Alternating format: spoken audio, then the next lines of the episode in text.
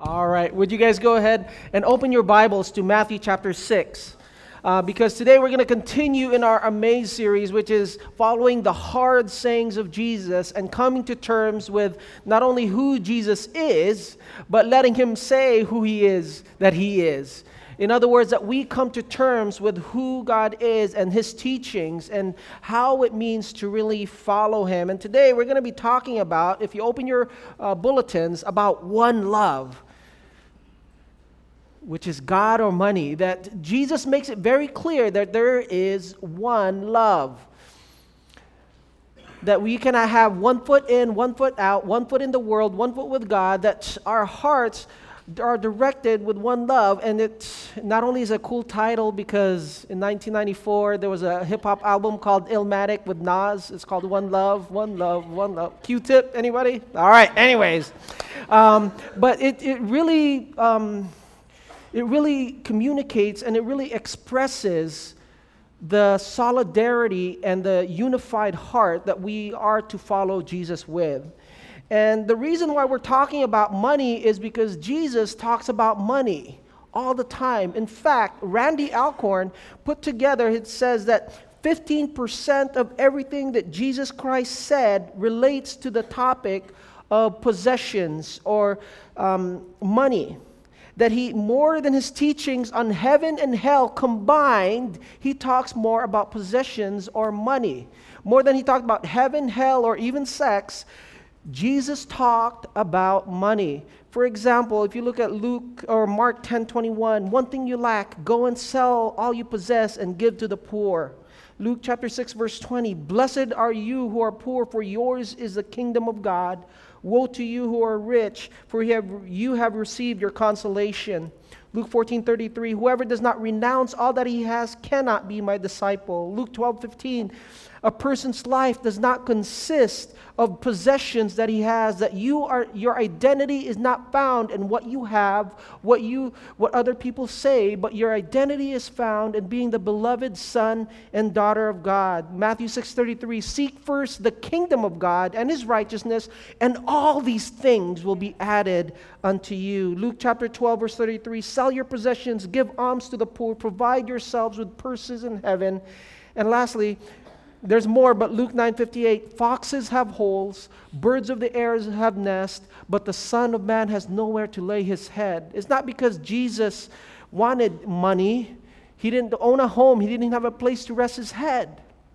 In fact, one of the churches in, in Jerusalem, there's a, a, a statue, it looked like a homeless person sleeping on a bench. And it, it, quotes Luke chapter 9, 58 that Jesus did not have a home, he didn't have a place to rest his head, but he depended on the generosity of his followers and trusting in himself to God completely. So, with that, we're going to turn to our text this morning, which is Matthew chapter 6, verses 19 to 24. If we could all stand together just in reverence to God's word, we stand in respect and honor before the Lord and His Word. Verse 19 Do not lay up for yourselves treasures on earth, where moth, rust, destroy, and where thieves break in and steal. But lay up for yourselves treasures in heaven, whether neither moth nor rust destroys, where their thieves do not break in and steal. For where your treasure is, there your heart will be also. The eye is the lamp of the body. So if your eye is healthy, your whole body will be full of light. But if your eye is bad, your whole body will be full of darkness. If then the light in you is darkness, how great is the darkness? Verse 24 No one can serve two masters. Here it is. For either he will hate the one and love the other, one love, or he will be devoted to the one and despise the other. You cannot serve God and money. This is the word of the Lord. Let's pray. Father, we welcome you right now in this place. Lord, would you give us eyes to see? Lord, would you give us ears to hear? Would you give us a mind to understand? Give us a heart to welcome your word as truth, that it is inspired, that it is God breathed, that is profitable for reproof, correction, for godly living. And so, Lord, I pray that this morning more than these things, Lord God, that you would change our hearts, Lord, that the things that matter to you matter to us, that the things that give your, you joy give us joy, the things that grieve your heart grieves our heart. Lord, that we would have one heart, one love for you. In Jesus' name we pray. Amen. You may be seated. So, Luke, Matthew chapter 6, verses 19 to 24, it could be broken down into three main categories, okay? And the first one is in verses 19 to 21. Would you write down? This is the first section, which is the treasures of the heart, verses 19 to, to 21. The treasures of the heart. And why do I keep referring to the heart? Because Jesus, because, um, you know, you guys know that our hearts could be very divided, right? It could be very fractured or fragmented, right? It could be, it, we could be in a relationship with our kids, a love and hate relationship, right? Or a coworker or a neighbor. We could be hot or cold. We could be passionate. We could be indifferent. And our heart could be very divided and very fragmented. But in Psalm chapter 86, verse 11, this is kind of like where I want to get to. Psalm 86, verse 11 says, Teach me your way, O Lord God, that I may walk in your truth. And here it is unite my fragmented, divided heart, unite my heart to fear your name. So there are two treasures in our heart, and there's a fork in the road that you and I, from the heart, must choose. And there's two different types of treasure. Let's look at verse 19, right? It says, Do not lay up for yourselves treasures on earth where moth and rust destroy, where thieves break in and steal. Now, this is the negative command. Don't do this, all right? In verse 20, this is the positive command. Instead of laying up treasures on earth, instead lay up treasures in heaven, whether moth nor rust destroy, whether thieves do not break in and steal. And verse 21, it gives us the reason why. Why should we lay spiritual or heavenly treasure? It's because where your treasure is, there your heart will be also. Now, in the first century, around Jesus' time, you had three choices if you had material possessions or coins or money. First option, depending on how well off you are, is that you could give your money, gather all your clothes and your money, and you put it to the temple and have them safeguard it. This is before the advent of safe deposit boxes, of banks, right? This is before Bitcoin and 401ks, right? So you would get your possessions, and, and who's going to rob a temple? So no, even thieves didn't break the temple. So you could bring it to the temple and they'll safeguard it for you. Second way you could do it is that you could put it in, in the hidings and kind of hide it between your walls. But thieves, because they didn't have cement back then and really hard, uh, especially for homes, they could just break your walls and steal your money. But there's a third way is that you would get, you would find a place, whether it's your backyard, whether it's a secluded place, whether it's a cave, like where they found the Qumran text, the Dead Sea Scrolls, and you would get your valuable possessions and that you would dig a, a hole in the ground and that you would bury your possessions. The problem is, once you bury your possession, there's this thing called the second law of thermodynamics, which is things erode. If you put a brand new Lamborghini right, uh, you know, right at Mauna Bay, what's going to happen to it? Sea salt, it's going to corrode, it's going to rust, it's going to destroy, it's going to be destroyed. But if you bury your things, your possessions on the ground, then the vermin is going to come, right? Moth, mice, rats, worms, they're going to destroy your possessions. And the crazy thing here is that, ladies, can you embrace yourself, sisters, okay? Is that the average person in Jesus' time only had one pair of clothes. Dun, dun, dun, right? Like, thank God you live in this age where you have a whole closet and you need Marie Kondo to help you find your joy and get rid of your stuff, half your stuff, okay? So they only had one pair, usually the average woman had one pair of clothes, and if they had more, they were like, this could be a family heirloom, especially if it was fine linen, different colors like purple, you know. They would get this and they would bury the treasure. But guess what? Moth, rust, it will destroy it. They go, you put in your wall, thieves come in and steal it. So if you bury your treasure, even Jesus talked about this, right? He says the kingdom of God is like a man who is on his way and he finds a treasure where? In a hidden field, and he sells everything he has to buy that field so he could get the treasure. So that dude that, that, that Jesus was talking about, that was somebody else's treasure that he found, okay? And so once you have your possessions and you're like, man, I have my money, I have my savings, I have my coins, I have my currency, I have my clothes, I have my fine linen. I'm going to retire early now and I'm going to eat, drink, be merry. When you come, what happens? It gets destroyed. Your money becomes rusted. It won't be good anymore. Moth, rats, vermins, worms. It destroys all that you have. And Jesus says, don't store what? earthly treasures, verse 19 says. Instead, what should you do? Store or lay up treasures in heaven. Treasures in heaven. Now, this is probably one of the most misunderstood texts because when we think of heaven, what do we think of after I die, hopefully, right? Uh, it's be, not hopefully, right? It's because I believe in Jesus. After I die, I'm going to go to heaven. I'll have an angelic body, I'm going to have a mansion, and all these different things. That's when we think of heaven. But first century Jews to whom Jesus preached to, especially the Gospel of Matthew, who his audience was primarily Orthodox Jews, their main thing was that heaven was not like this mystical place on earth, in heaven, like the spatial thing and the cosmos, but heaven to them was the age to come.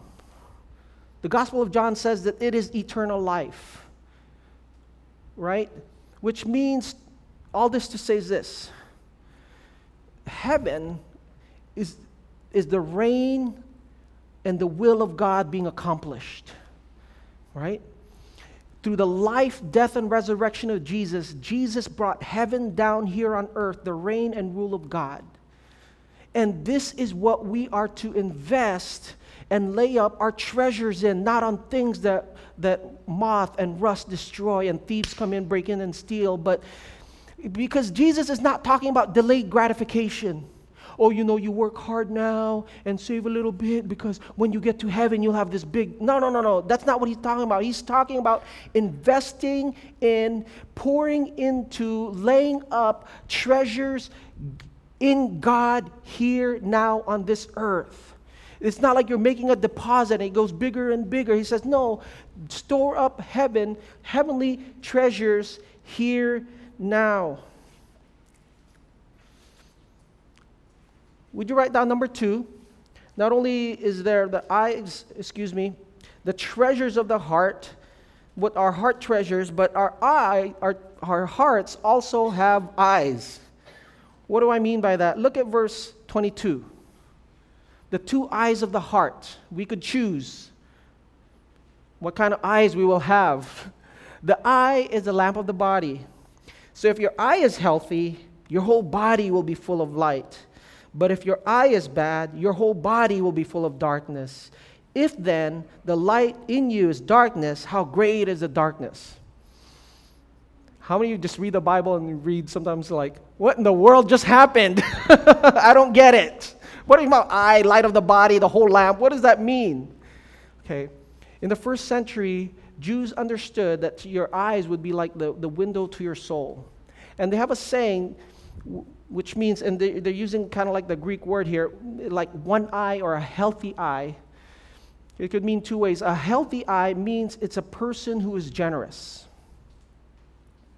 That your eyes would be healthy and whole, and that you would have a generous or a singular or concentrated vision of being generous. So if someone had money and they were able to share it, Because in Jesus' time, they, were saying, man, historians, it was about 70 to 90% the Roman citizens were getting taxed, okay? And if the little that they have, if they would share it, they would say, oh, that person has a good eye. They have healthy eyes.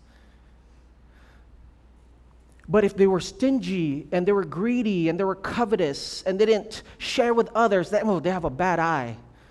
We here in Hawaii, oh, they got stink eye, right? and so you and I, we have the choice to be either be greedy or be generous.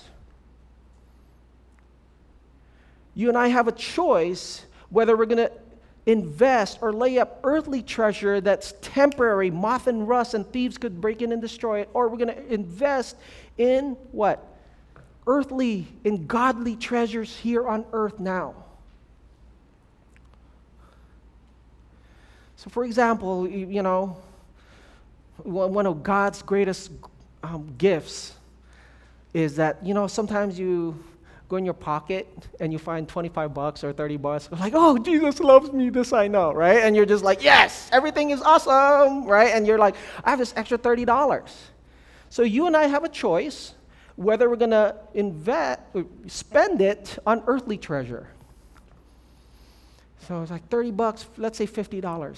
What are you going to do with that? Are you going to go and treat yourself like to a nice meal with pupus and desserts, you know, and main course? Or are you going to take that and invest it in heavenly treasure or godly treasure, which will have eternal impact, eternal consequence? Are you going to spend that money on yourself or how long will that meal last? You say you splurge. Let's say you go to Gen Korean barbecue, right? You get desserts, you get, you know, everything, and man, you eat you know, the more you eat, the more your stomach expands, right? And so you, you, the next day you're hungrier than before. And how long does that last? How long does that last? But when you and I invest and lay treasure in heaven, let's say you give that money and you sponsor a child through Compassion International right? Or if you go to River of Life Mission and you, you get that money and donate it so they could feed the homeless in Kalihi and the surrounding areas and the home and people receive the gospel, you begin to break the cycle of poverty. How long will that last? Forever. So you and I, we have a choice, earthly or heavenly, greedy or generous. And we need the Spirit of God to unite our divided hearts because we can only serve one God or money, greedy or generous. And you know, as you guys found out, man, this church, out of all the six campuses of New Hopes, this church is the most uh, generous church per capita. We're the smallest, but we're the mightiest in Jesus' name, right? we're the smallest, but per capita, we are the highest tithing church. You know, I was talking to a lady last, uh, just yesterday. It's like, you know, the Lord, this really spoke to me this year about being generous, and I was giving 10%, 10%, and then the Lord just said, starting February, I want you to give 50%. She's like, what? And she gave 50% of her income.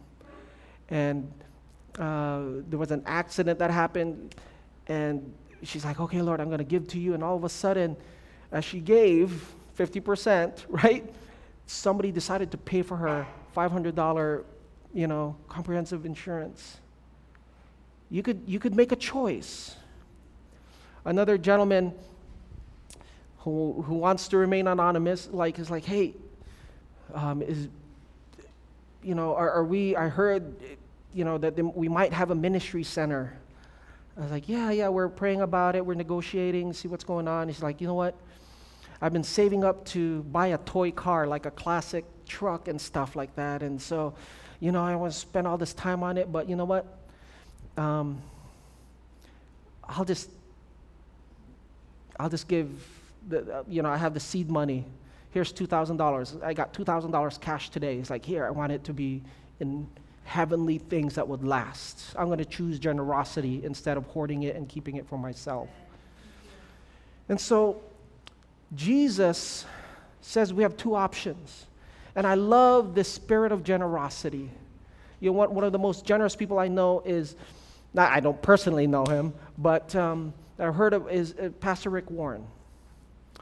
And um, he's really challenged me to take the, the next level of faith and, and being more generous with my tithing and to increase it. Okay?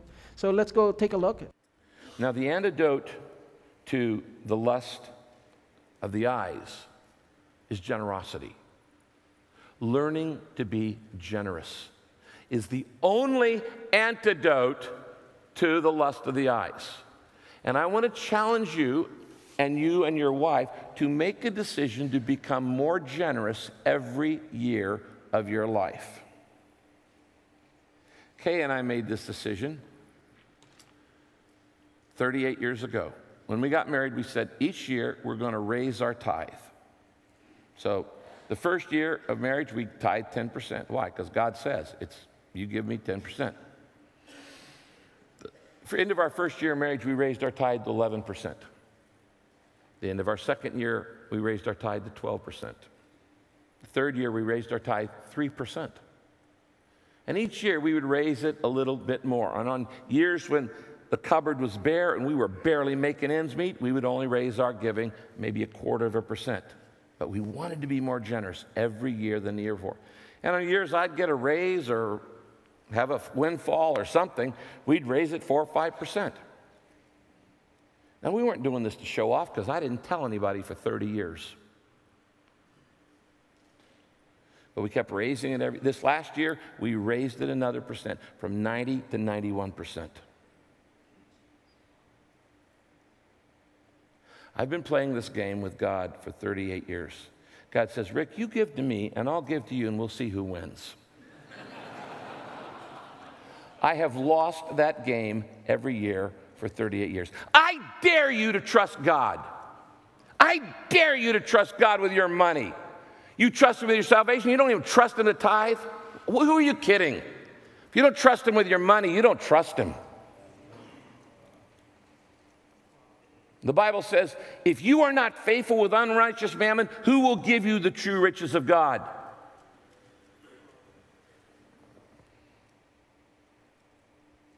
Do you know why God chose me to write the best selling book in American history?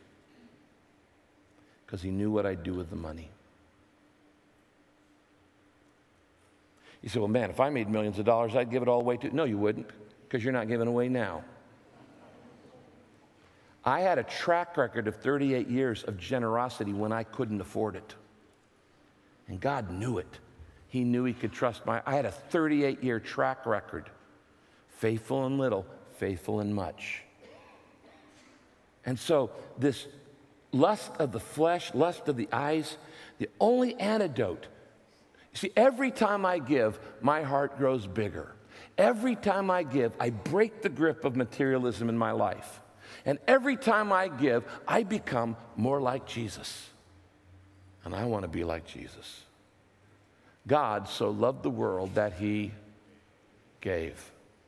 You can give without loving, but you cannot love without giving. I say without fear of contradiction that Saddleback Church is the most generous church in America, bar none. Name any church, Saddleback Church is bar none the most generous church in America. Why? Because I've modeled it for them. I remember the year there was a tsunami in Southeast Asia. We don't do fundraisers, we just teach spiritual giving as a discipline. I remember I stood up on a Sunday morning and said, Guys, yesterday was a hurricane, a tsunami in Southeast Asia. We need to help these people. And in less than a 15 second you know, ask, our people gave $1.6 million to help the tsunami. Four months later, we had a capital thing where they gave 40 million. Four months after that, nine months after the tsunami, Katrina hit.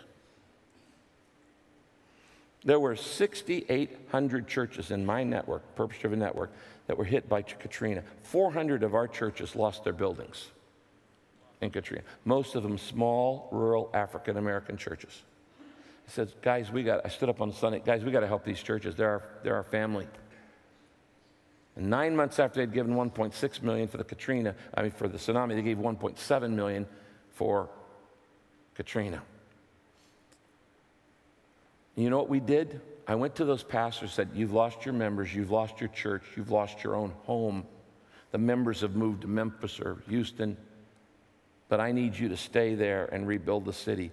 And we paid the salary of 400 pastors for a year to keep them there. I didn't pay it, the people did. Why? Because we have learned the blessing of generosity. Now, hear me out. I don't give to get a blessing.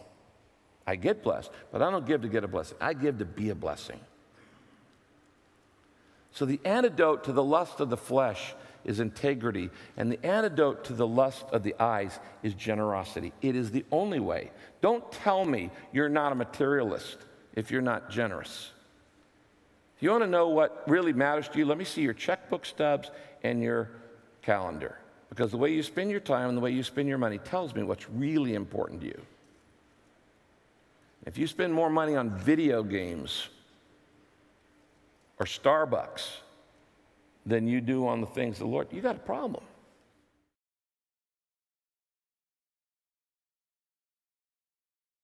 Would you write down in your notes?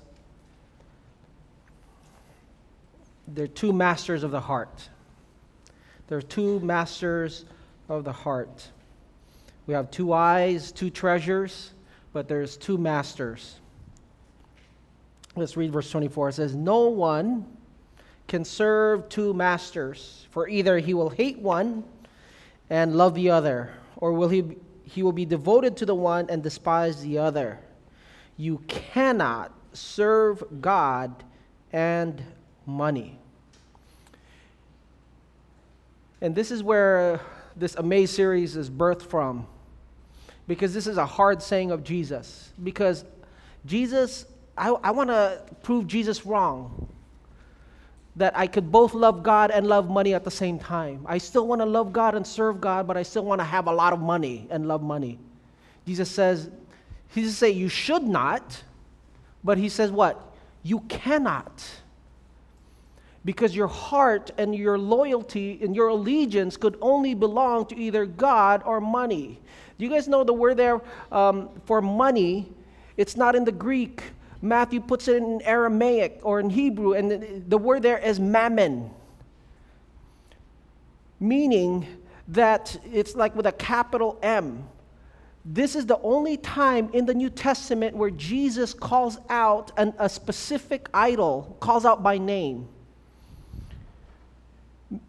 The implication meaning is this because I want to believe that somehow money is neutral. That money is just a piece of paper with ink and we put monetary value to it, right? But money is so much stronger and more powerful than this.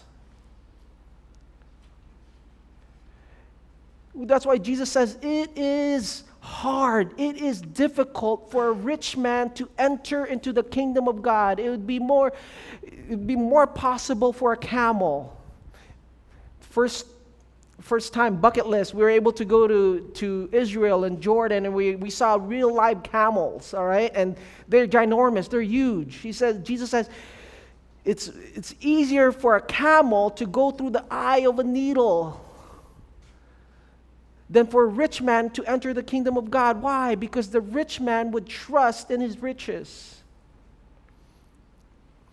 That money and the love of money is the root of all evil. But money in itself, Jesus, he realizes it's just not money. It's not the, the Greek word there. It's like mammon, this, this God, this powerful, almost, you know, idolatrous force called mammon, called money, that ensnares us, that prevents us from entering the kingdom of God, that prevents us from giving our lives over to Christ. Hey, you guys, Jesus does not want your money, He wants your heart. Do you guys know, as we launch this church, this, this zip code, or zip, zip code? Yeah, this zip code 96821, which is from Kuliouou, not quite Hawaii Kai, from Kuliouou Drive to about where uh, Waialae Iki is at, right before Kahala, this zip code is the wealthiest, most educated, highest income community in the whole state, more than Kahala, more than Hawaii Kai. And as we were planning the church, I'm like, Are you, Lord? This is impossible. Because when I was in LA, when we were reach, reaching out to, you know, undocumented immigrants, and we would have a health fair, the whole community would come and get vaccinated and get shots. When we would give away backpacks, like, oh, yeah, yeah, I, I do need help because I need God in my life for Him to provide. I need, and they humble themselves, you know, and we would have this thing called laundry love, where you go to a laundromat. There's not even a laundromat here. you have to go to Kapahulu or Waikiki for a laundromat. You, um, some of you Hawaii kids are like, what's a laundromat? What is, what is this laundromat you speak of? There's this laundry love where you go churches and you deposit coins and buy meals, and they're like, "Oh, thank you so much. That was I really needed that. That's all the coins I had left." And people would come to know Christ. They would see their needs. Like, how are we going to reach the people of this community?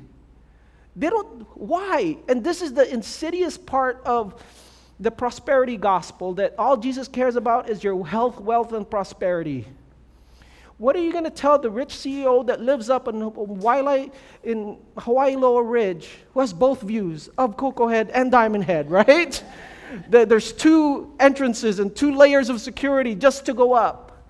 That Jesus, you need Jesus in your life. You need him. Why do I need him? I have money, I have cars, I have homes, I have vacation homes. What kind of gospel is that? That is a false gospel. You know what the gospel is? Jesus is the gospel. Look at 1 Peter. We'll close with this. 1 Peter chapter 3 verse 18. For Christ Jesus suffered at the cross once and for all, right? Once and for all for sins. Jesus, who is the righteous, he died for the unrighteous, which is you and me why did Jesus die on the cross? Why did he suffer an excruciating death? Why was he buried for three days? Why was he resurrected? So that he could bless you and have a nice car, a nice home, nice family? He, no. Jesus suffered so that he might bring you to God. What makes heaven heaven, you guys? Is it the streets of gold, Revelation 21 21, that there's streets of gold in heaven? Is that what's going to make heaven heaven? Or is it a mansion with many rooms? Jesus says in John chapter 14. Is what makes heaven heaven a glorified body where you could walk through walls like Jesus did in John chapter 21? Is it a glorified body that's free of disease, no cancer, no sickness, no diabetes, right? Is what makes heaven heaven ta- no taxes? Is it no traffic? Is what makes heaven this kind of idea of this, this euphoria of bliss and no sin, no injustice, no cancer, no sex trafficking, no. Is that what makes heaven heaven? Jesus is what makes heaven heaven. He died so that he could bring you to him. Just as, an e- just as an eagle is made to fly and soar in the sky, you and I were made to have a relationship with God.